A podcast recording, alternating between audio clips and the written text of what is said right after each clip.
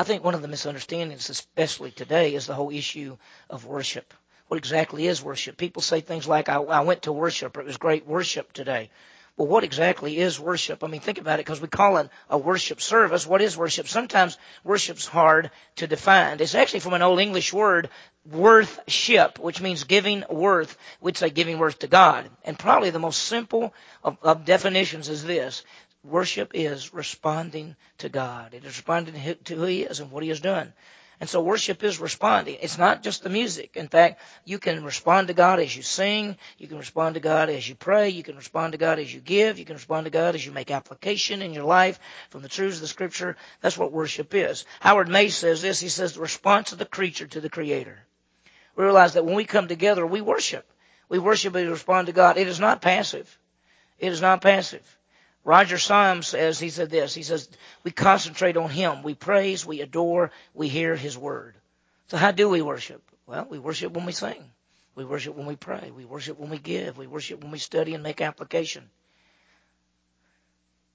We're going to look tonight in the Old Testament an aspect of worship we think of praising and singing and playing music and, and but in the Old Testament they're not only that, but there were the sacrifices, the offerings, the applications, those kind of things. The author of Hebrews says that worship, an aspect of worship is doing good and sharing.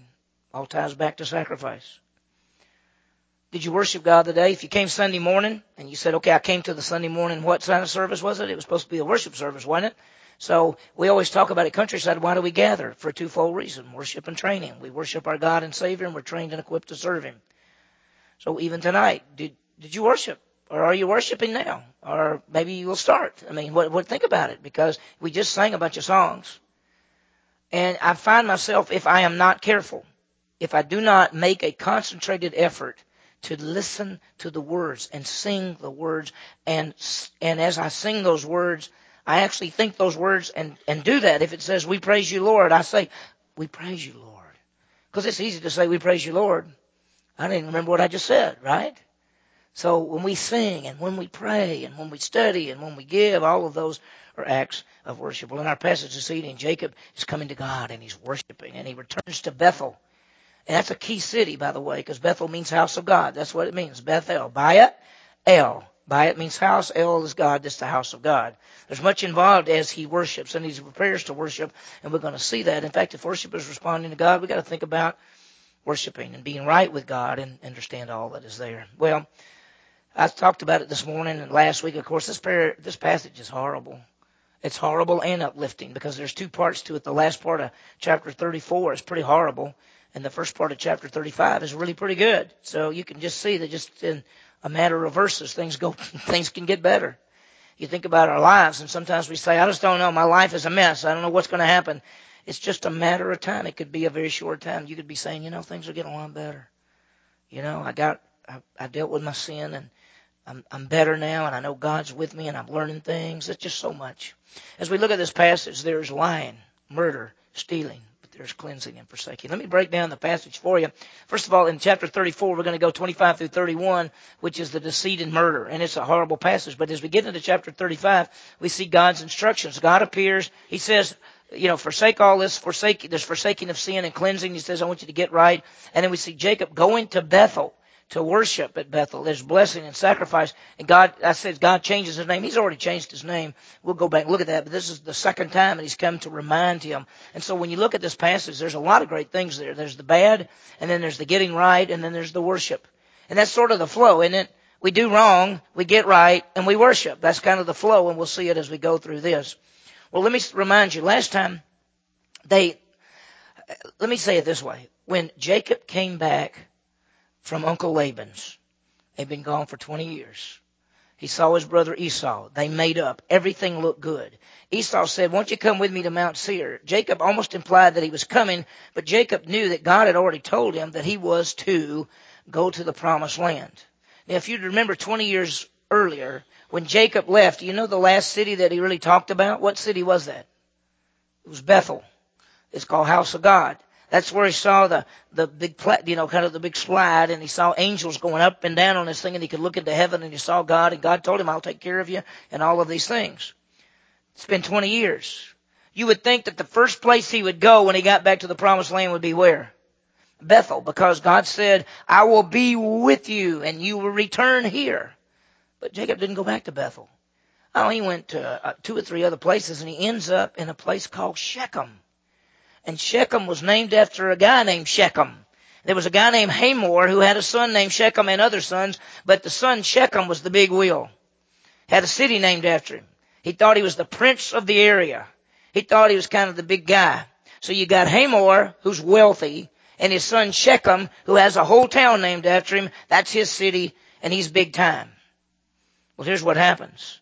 Dinah, who is one, Jacob has 12 sons and one daughter, Dinah, and she decides to go visit some of the women in that area, most likely in Shechem. And Shechem himself gets her and rapes her. And then he decides after he raped her, oh, I really want her. So he tells his dad, Dad, go get this woman for me. He keeps her with him. He doesn't send her back home. He keeps her and sends the dad to go see Jacob and say, my son would like to marry your daughter. Word gets back to Jacob that Shechem's raped his daughter. Jacob don't want to say anything because all the brothers are out in the field. They finally come in and the word comes out to them and they are so angry. They're about ready to go into Shechem and find Shechem and deal with him, right? But then about that time, Hamor comes up and says, uh, my, I, my, uh, my son would like to marry your daughter. One of the things we noticed in two different places, there is no remorse. There is nothing like, I don't know what my son was thinking. We, we want to come to you and apologize and say how horrible this was. He should have never done that. Uh, we want, we beg your forgiveness. He didn't say any of that. He comes up and says, Hey, by the way, my son really wants your daughter and we'll pay whatever. Shechem comes up with him and says, Hey, I'll pay whatever amount you want for her. And we saw that the brothers stepped forward and they lied and they were deceitful. Course, they feel like, and we talked about it last week, that they, a lot of people say, well, what's wrong with that? We're going to get those guys back. Well, we don't get people back. Vengeance belongs to the Lord. But what they said was this. They said, well, we could never give our sister to you and we could never connect with y'all because they had started implying, hey, you guys could live with us. We could intermarry our wives and our girls. You know, it'd be just great. We could all have together. You got a lot. Of, we got a lot of land around here. We found out by looking on further down in the verse that the people from Shechem, their plan was, we'll get those guys in here and we'll get all their stuff. There was some evilness there. But the brothers said, now we could never do that because, because see, we're, we're different kind of people. And all the guys around here are circumcised. And so we'd never let our sister be with any man if he wasn't circumcised. In fact, we would never intermarry or be in a part of y'all. They're not supposed to intermarry anyway. And they said, I tell you what you do, if y'all you guys will get circumcised, we'll intermarry with you. And we'll do just what you said. Well, as we talked last week, I'm not sure I would want to do that exactly at that stage of my life. And so, would you? And so they thought about it and they said, let's, let's do it because if we do it, we'll get all their property. So they go back to Jacob and the brothers, his sons, and they say, yeah, we'll do it. So they go to their city. They go to Shechem. They call the gate of the city. They call all the leading people up. They say, these people will come and he'll be with us. If all of us guys get circumcised, we'll get all their land. We'll get all their property. This will be a great thing. And so they get circumcised. And that hurts. And they're sore. And notice what's going to happen. Notice verse 24. All they, uh, they all went to the gate of the city. They listened to Hamor and to his son Shechem, and every male was circumcised. All that went out of the gate of the city. So, meanwhile, Dinah's still at Shechem's house, wherever he is. As we continue seeing this, I want you to see this whole thing of sin and how it affects things. Number one, it affects others, but it continually progresses. We'll talk more about it a little bit later, and that's why you don't get vengeance. Because, see, if somebody breaks your pencil, you go over there and tear up their notebook. They come over and tear up your desk. You go over and blow up their office. I mean, it just escalates. That's the way it is. Hits you on the arm, Hit him in the face. Hit you in the face. I'm going to take you down. You know, it just escalates. That's why under the Mosaic law, it was eye for an eye and tooth for a tooth. The Mosaic law limited retribution because retribution always expands. And what you see here is there was a rape and lying. And there's more lying. And now there's fixing to be something else. So look what happened. Verse 25. Now it came about on the third day when they were in pain. All these men had been circumcised. They were all in pain. That two of Jacob's sons, Simeon and Levi, Dinah's brothers, her brothers. You know, who's, who's the mo- who's going to be angry the most? The brothers. You know, brothers and sisters may not get along, but you don't mess with somebody's brother or sister. You don't mess with them. And these guys said, they are not getting the way with this. Now, vengeance doesn't belong to people. It belongs to the Lord. But that's what they said. Now it came about on the third day when they were all in pain that two of Jacob's sons, Simeon and Levi, Dinah's brothers, each took his sword, came upon the city unaware, snuck in the city, and killed every man. That's expanded. Don't you think that's a little more expanded? Always happens, doesn't it? They came and killed every man. Notice, they killed Hamor and his son Shechem with the edge of the sword, and they took Dinah from Shechem's house and went forth. They came in there and killed every person, and they finally got to the big house, and they killed the daddy and the son, and they took their sister and got out of there. Now, what we might say is, boy, they got what they got what they deserved. You want to get what you deserve? Anybody in this room want to get what you deserve? None of us want to get what we deserve. We don't need to look around and say, boy, they got what they deserved. You don't want the justice of God emptied out on you. You want the grace of God poured out on you. The justice of God was poured out on Jesus Christ. We ought to be thankful for that. Look what happens though. It's not over yet. Jacob's son came upon the city the, they came upon the slain and looted the city because they had defiled their sister. See, they all came in there and they looted the city. They took everything. They start, they stole. By the way, we're not supposed to do wrong because somebody did us wrong. Vengeance belongs to the Lord. Never return evil with evil. Return evil with what? How hard is that? That's the hardest thing you're going to ever do in your life is return evil with good. When somebody does you wrong and you're going to do something good back to them, you say they don't deserve for me to do good back to them. Nobody deserves anything anyway. Notice the progression. go ahead. You're right. Go on to the next one, and then I think the next one. Notice the progression of sin, rape, lying to murder, looting, slavery, because we're not through, because what are they going to go ahead and do? It said they took the verse 28. They took the flocks and their herd and their donkeys and that which was in the field and that uh, that was in the city and that which was in the field and they captured and looted all their wealth and all their little ones and their wives, even all that was in their houses. They took people as slaves. They took them all. You'd say, "Good gracious! I I thought I thought these were sort of good guys. I thought they were good boys. Aren't they good boys?" aren't any good girls either. Let's just face it. We are capable of any sin. You put us in the wrong place at the wrong time, we will do the wrong thing. Be careful. Look what happened. This all happens. Jacob finds out about it. I think Jacob probably said, Where did everybody go? Where's all the boys?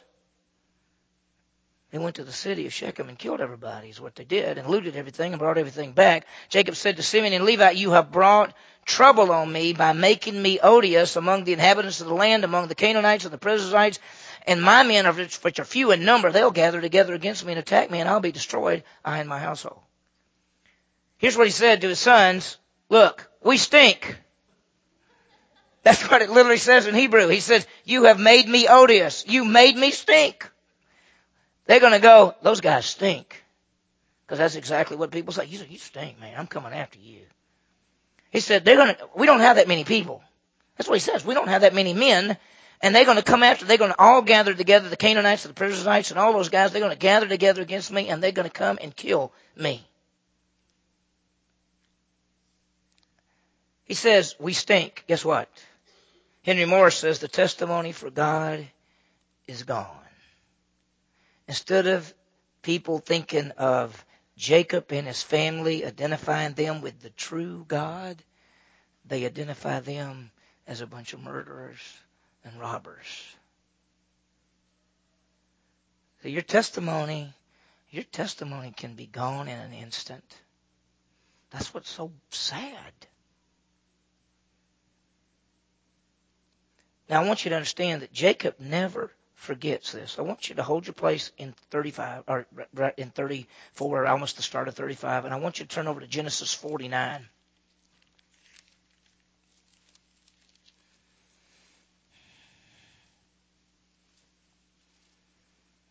In Genesis 49, Jacob's about to die.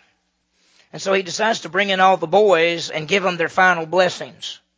Look at Genesis 49 verse 1. We'll get to this one day.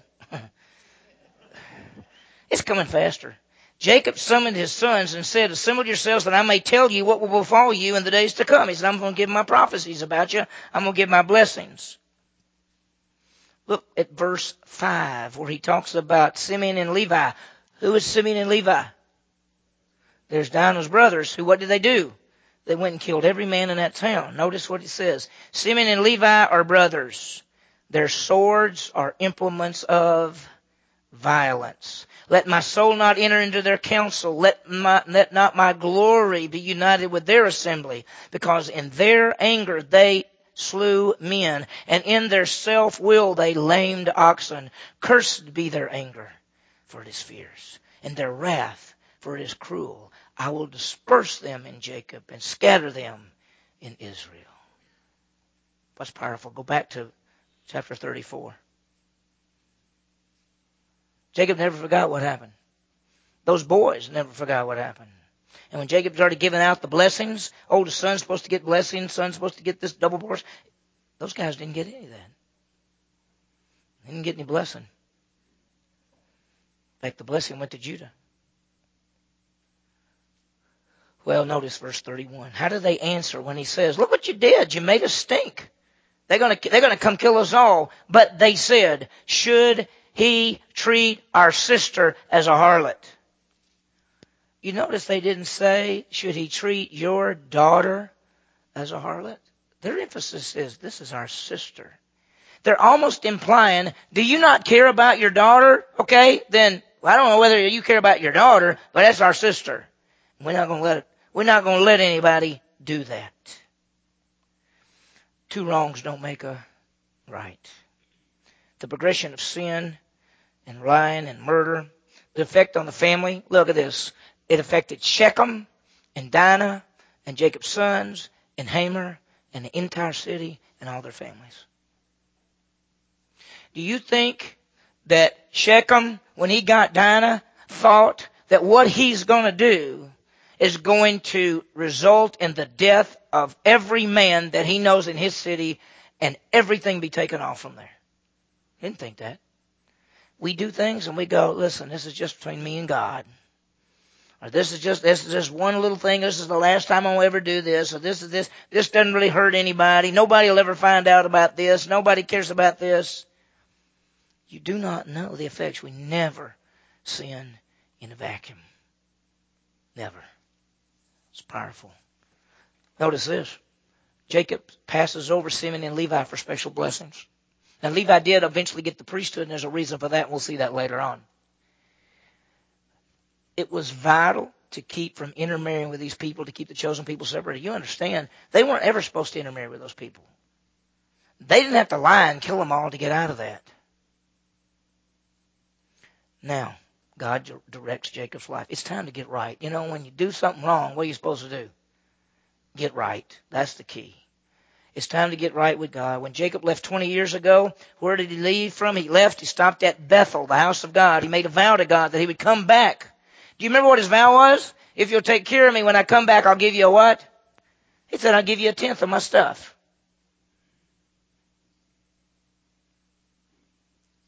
When he came back, where did he go? Wasn't Bethel, was it? He went to he went to a couple other places and ended up in Shechem. It's time to get back with God, to go to Bethel and to worship. Look at chapter 35, verse 1. And God said to Jacob, Arise and go up to where? Bethel and live there. Let me ask you a question. Right now in Jacob's mind, what is he thinking? Huh? Yeah, why does he want? Why does he think he ought to go somewhere else? Because all those people are going to kill him. God says, "I want you to go to where? Bethel." Notice I want you to go to Bethel and live there and make an altar there to God who appeared to you when you fled from your brother Esau. So he says, I want you to go to Bethel. I want you to go there. I want you to go to the house of God. This was the place 20 years before that he met with God before he went to live in Haran. This is where he made a vow and worship at that time. Now 20 years have passed. God instructs him to go back to Bethel. He said, live there, not Shechem. We'll find as we go through these passages that he's been to Succoth, he's been to Shechem, he's even been to Hebrew, uh, Hebron, but he's, and he may have lived in the land 10 years since he's come back. But guess where he hadn't gone? Bethel. You'd think it'd be the first place he goes. No. All of these places are within 10 to 15 miles of each other. Bethel's not a long way away. And yet he hasn't gone there. Why do you think he hasn't gone there? Why do you think he has avoided Bethel all this time? Well, you know, when you uh, when you are thinking wrong and doing things wrong and have sin in your life, and you're going to find out in just a couple of verses what sin they have in their life, because they got other sin in their life besides killing a whole bunch of people. When you have sin in your life, you want to go right to church, don't you? You want to go meet with all the Christians and have a Bible study. You want to have a prayer group, don't you? No, you don't. In fact, you want to stay away from everything. That's one of the times when, when people suddenly stop coming to church. You, you need to check on them. You need to find out what's happening in their lives. Something could be wrong. Sin always seems to block. It blocks the fellowship with God. It blocks the fellowship with other believers. We don't want to worship. Look what he says to him to do. Arise, and he said to Jacob, arise and go to Bethel, live there, and make an altar to God. What, what's an altar? What is an altar? It's a place of what? Worship. You gotta get back. You gotta worship. Go to Bethel, the house of God, and worship. Now, I want you to see something. Before Jacob can worship, he's got to get some things right. There has to be cleansing and dealing with sin. It's the same is true for us before you can worship. You know, some people say they, they go to church and they, uh, they'll say something like, I don't get much out of it. It could be that there's, uh, there's a blockage there. It could be you're not in fellowship with God and you ain't realized it. It could be you have sin in your life that you haven't dealt with and you wonder why it's not so great. Because see, the Word of God is alive and powerful and sharper a two-edged sword. It's going to go right to the heart of the issue. And when people say things like, I don't, I ain't getting nothing out of it, that may be because there's a blockage there. You're not in fellowship with God. And it's awful hard to get anything out of anything when there's, when there's a blockage. Look what he says. Jacob's going to have to deal with some things. So Jacob said to his household and all who were with him, watch, Put away the foreign gods which are among you and purify yourself and change your garments. What's the first thing they're going to have to do? They're going to have to do what? Forsake the sin. Foreign do they have?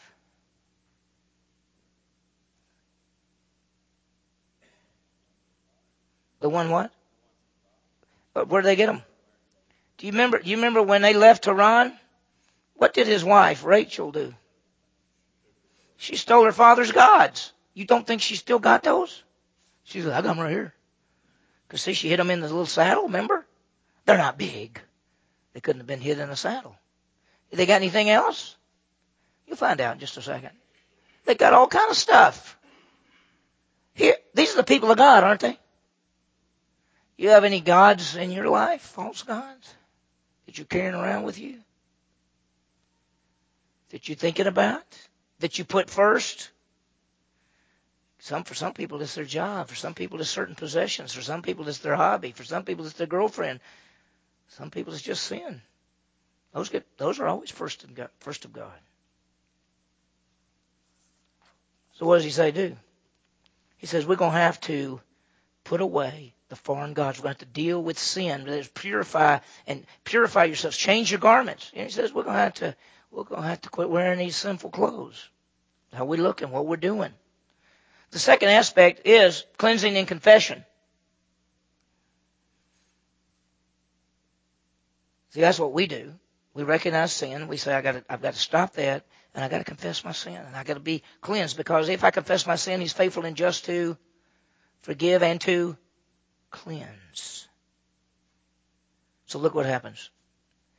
He says, Let us rise and go up to Bethel, and I will make an altar there to God, who answered me in the day of my distress and has been me wherever I have gone. He says, Let's make, we're going to go up to Bethel, and we're going to make an altar. Let me just say this. They're going to Bethel, but Bethel is not very far from where? Shechem and those other towns. And what is what was his fear? That all these people around here will say, "Boy, they just killed all those people. Let's get together and let's wipe them out before they come try to do the same thing to us." That's what they're afraid of. But he says, well, we can't be afraid because God just told me to go to Bethel. We're going to have to go to Bethel. He said, go to Bethel and live there. He didn't say go to Bethel and just hang around. He said, go live there.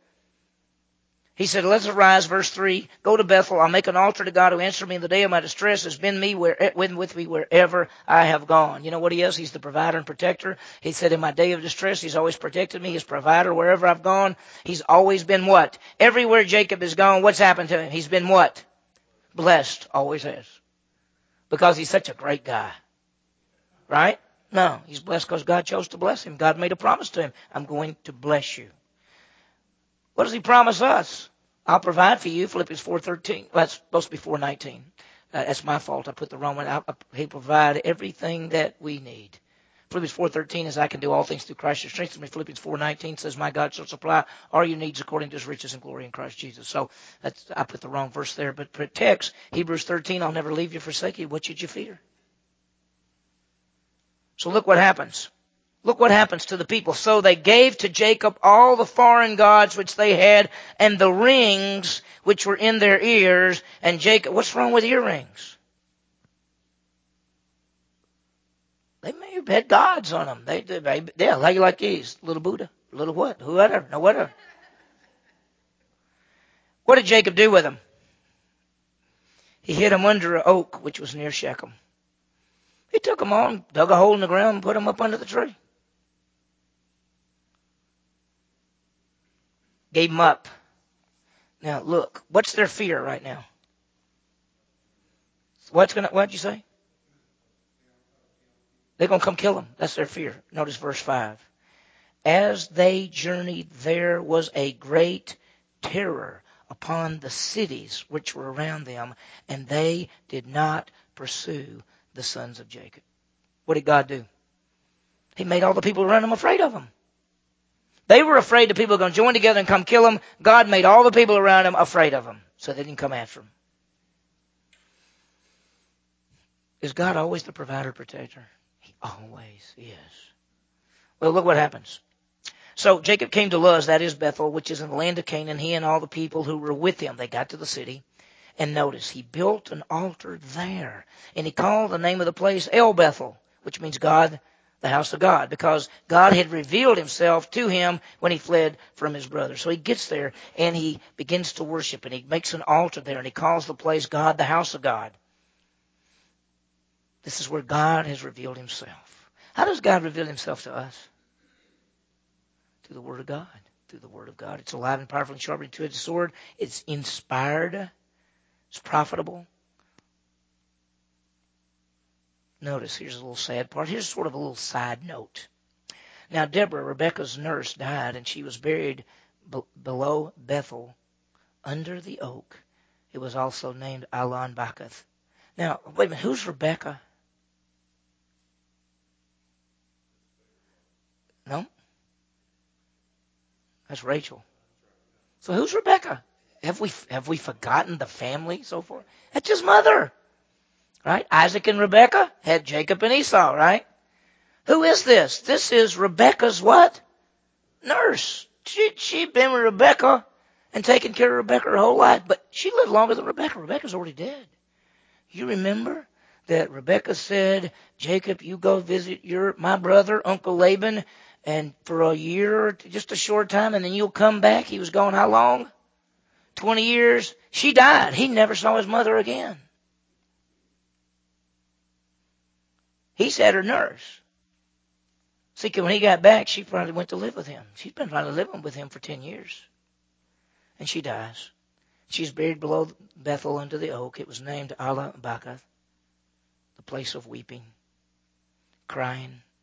It's called the Oak of Weeping, is what that means. there's much sadness and crying at death, and there always is.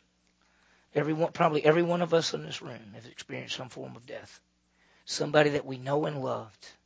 It's very rare that somebody will say to me, I've never so far had anybody close to me die. There's some. If you're young, you may can say, I've never had anybody close to me die. But if you've lived any length of time, you've had somebody close to you die. Whether it's an uncle or a granddaddy or a grandmama or a you know, older brother or there you've you've experienced death. And there's weeping. And the truth is this: there's always sadness when somebody dies. First Thessalonians 4, Paul talks about it and he says, We don't sorrow as the rest who have no hope, because we have the hope of eternal life. And even in the midst of death and sadness, there is joy, because Jesus Christ has conquered death. But it comes to the third part then, and that is you have to remember the promises. See, when you have sin, what in the world was that? Is that somebody in that other room in there? Okay. Go slap those kids around in there, please. Okay, okay. Don't you know? How many of us would like to be in there with them? Wouldn't that be fun? Okay. So first of all, you deal with sin, you cleanse and confess, and you remember the promises. That's number three. Look what happened. God appeared to Jacob again when he came from Paddan-aram, and he blessed him. God appears. You know why God's appearing here? Why do you think God's appearing here? Hmm? That's where he told him to go. That's exactly right. You want, you want to see God? Go to the place God told you to go. So he gets there and God appeared to him and God said to him, your name is Jacob. You shall no longer be called Jacob, but Israel shall be your name. If you go back to Genesis 32 verse 28, he said, you'll no longer be Jacob, but your name is Israel. So this is not the first time he's told him this. He's just reminding him. Because sometimes you have to remind people that you're no longer deceivers, you're a prince or a princess. And sometimes we go through life saying, I'm an old sinful person. I'm an old sinful person. No, you're a new creation in Christ. You can still live sinfully, but the way you look at yourself is a new creation in Christ. So God appeared to him and said, Your name's Jacob, but you no longer be Jacob. You're not deceiver. Israel, you're prince of God. Prince is your name. Thus he called him Israel.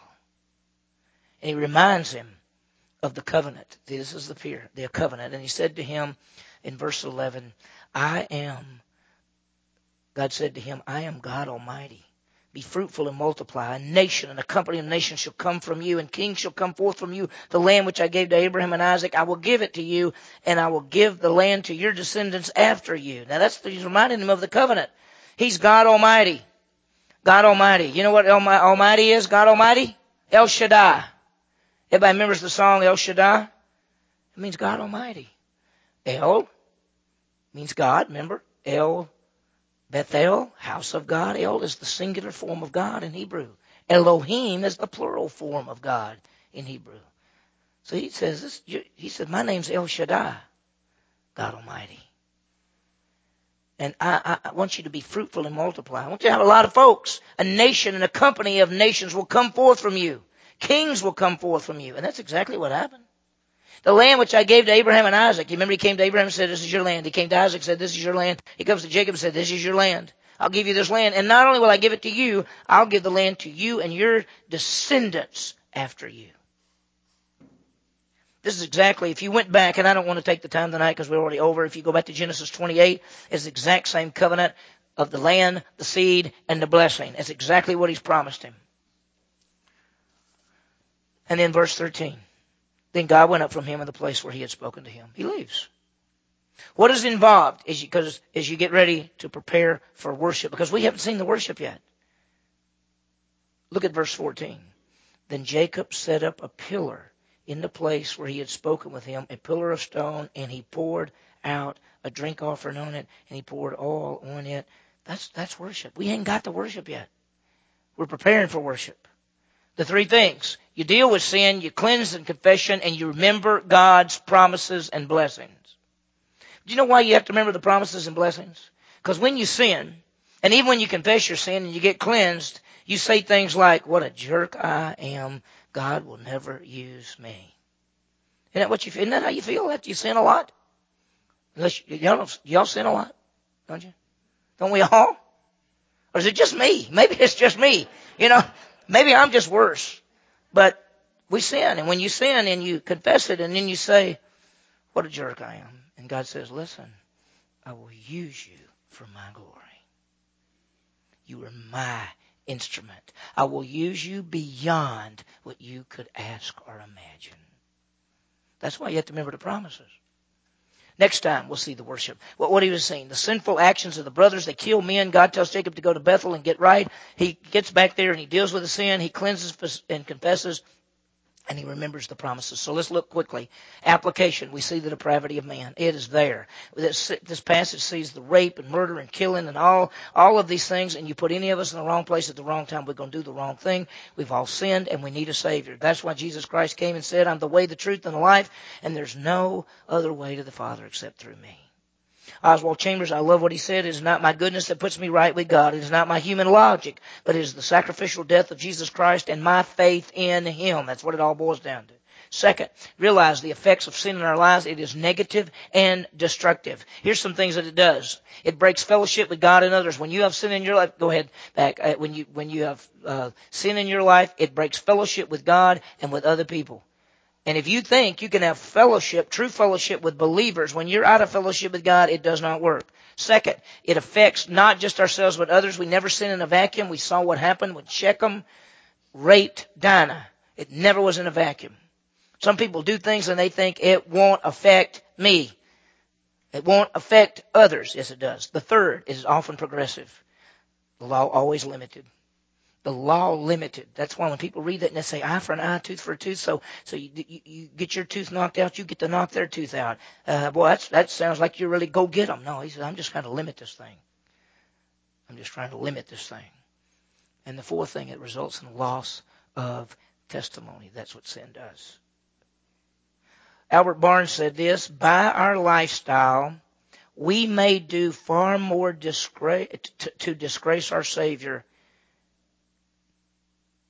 by our lifestyle, we may do far more to disgrace our Savior in our message. How you live. Third thing, let's get right with God. In your life, there may be us tonight that we say, you know, things have not been right. I mean, I look back at, I, I know there's things that I've done wrong, I'm doing wrong, I'm still doing wrong. And it's breaking our fellowship with God and breaking our fellowship with others. And we need to deal with it.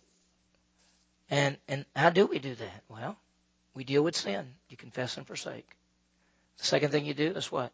You there's cleansing confession. Because when you confess your sin, He's faithful and just to forgive you and to cleanse you. And then what's the third thing we do? We remember God's promises and blessings. So for all of us, we say, Lord, I, I, I recognize that I'm doing things wrong. I confess that you're faithful and just to forgive me, and I remember that you will use me for your glory. And then go on with your life and get into things that are behind and pressing on to the things that are ahead. May we make sure we're right with God, because that's what finally happened. And we're going to see the worship next time. Wow, it's some great stuff, and uh, it's powerful.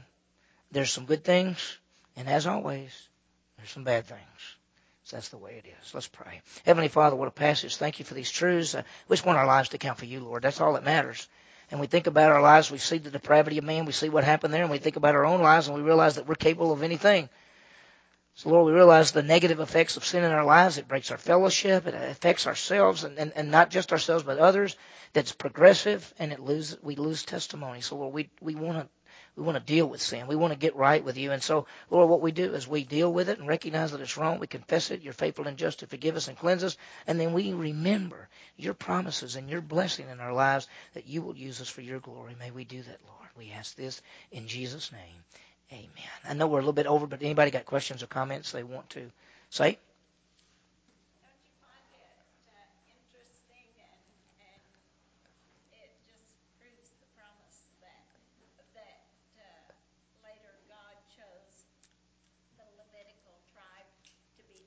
Right. And they did something good alongside of the way to help get that as well. But you know, it's so funny. But, oh. And then still gets the priesthood. Exactly. Exactly. The priest. It's amazing. You know, all of us in this room have done bad. And God sent His Son Jesus Christ to save us. And then when we believe in Jesus Christ as Savior, He says, I'm going to take this fallen, bad person and I'm going to make him a child of God. And I'm going to take him from death to life. And I'm going to take them from darkness to light. And I'm going to give them eternal life. And I'm going to give them spiritual gifts. And I'm going to give them the Word of God. I'm going to give them fellow believers. I'm going to put them in opportunities. And I'm going to take them and use them to carry out my plans in this world. And what he's really saying is, I'm going to take a bunch of fallen things and I'm going to use you for for my glory. That is the greatest thing ever. Thanks. Thanks, Maxine. What else? Anybody, anything else? Yes.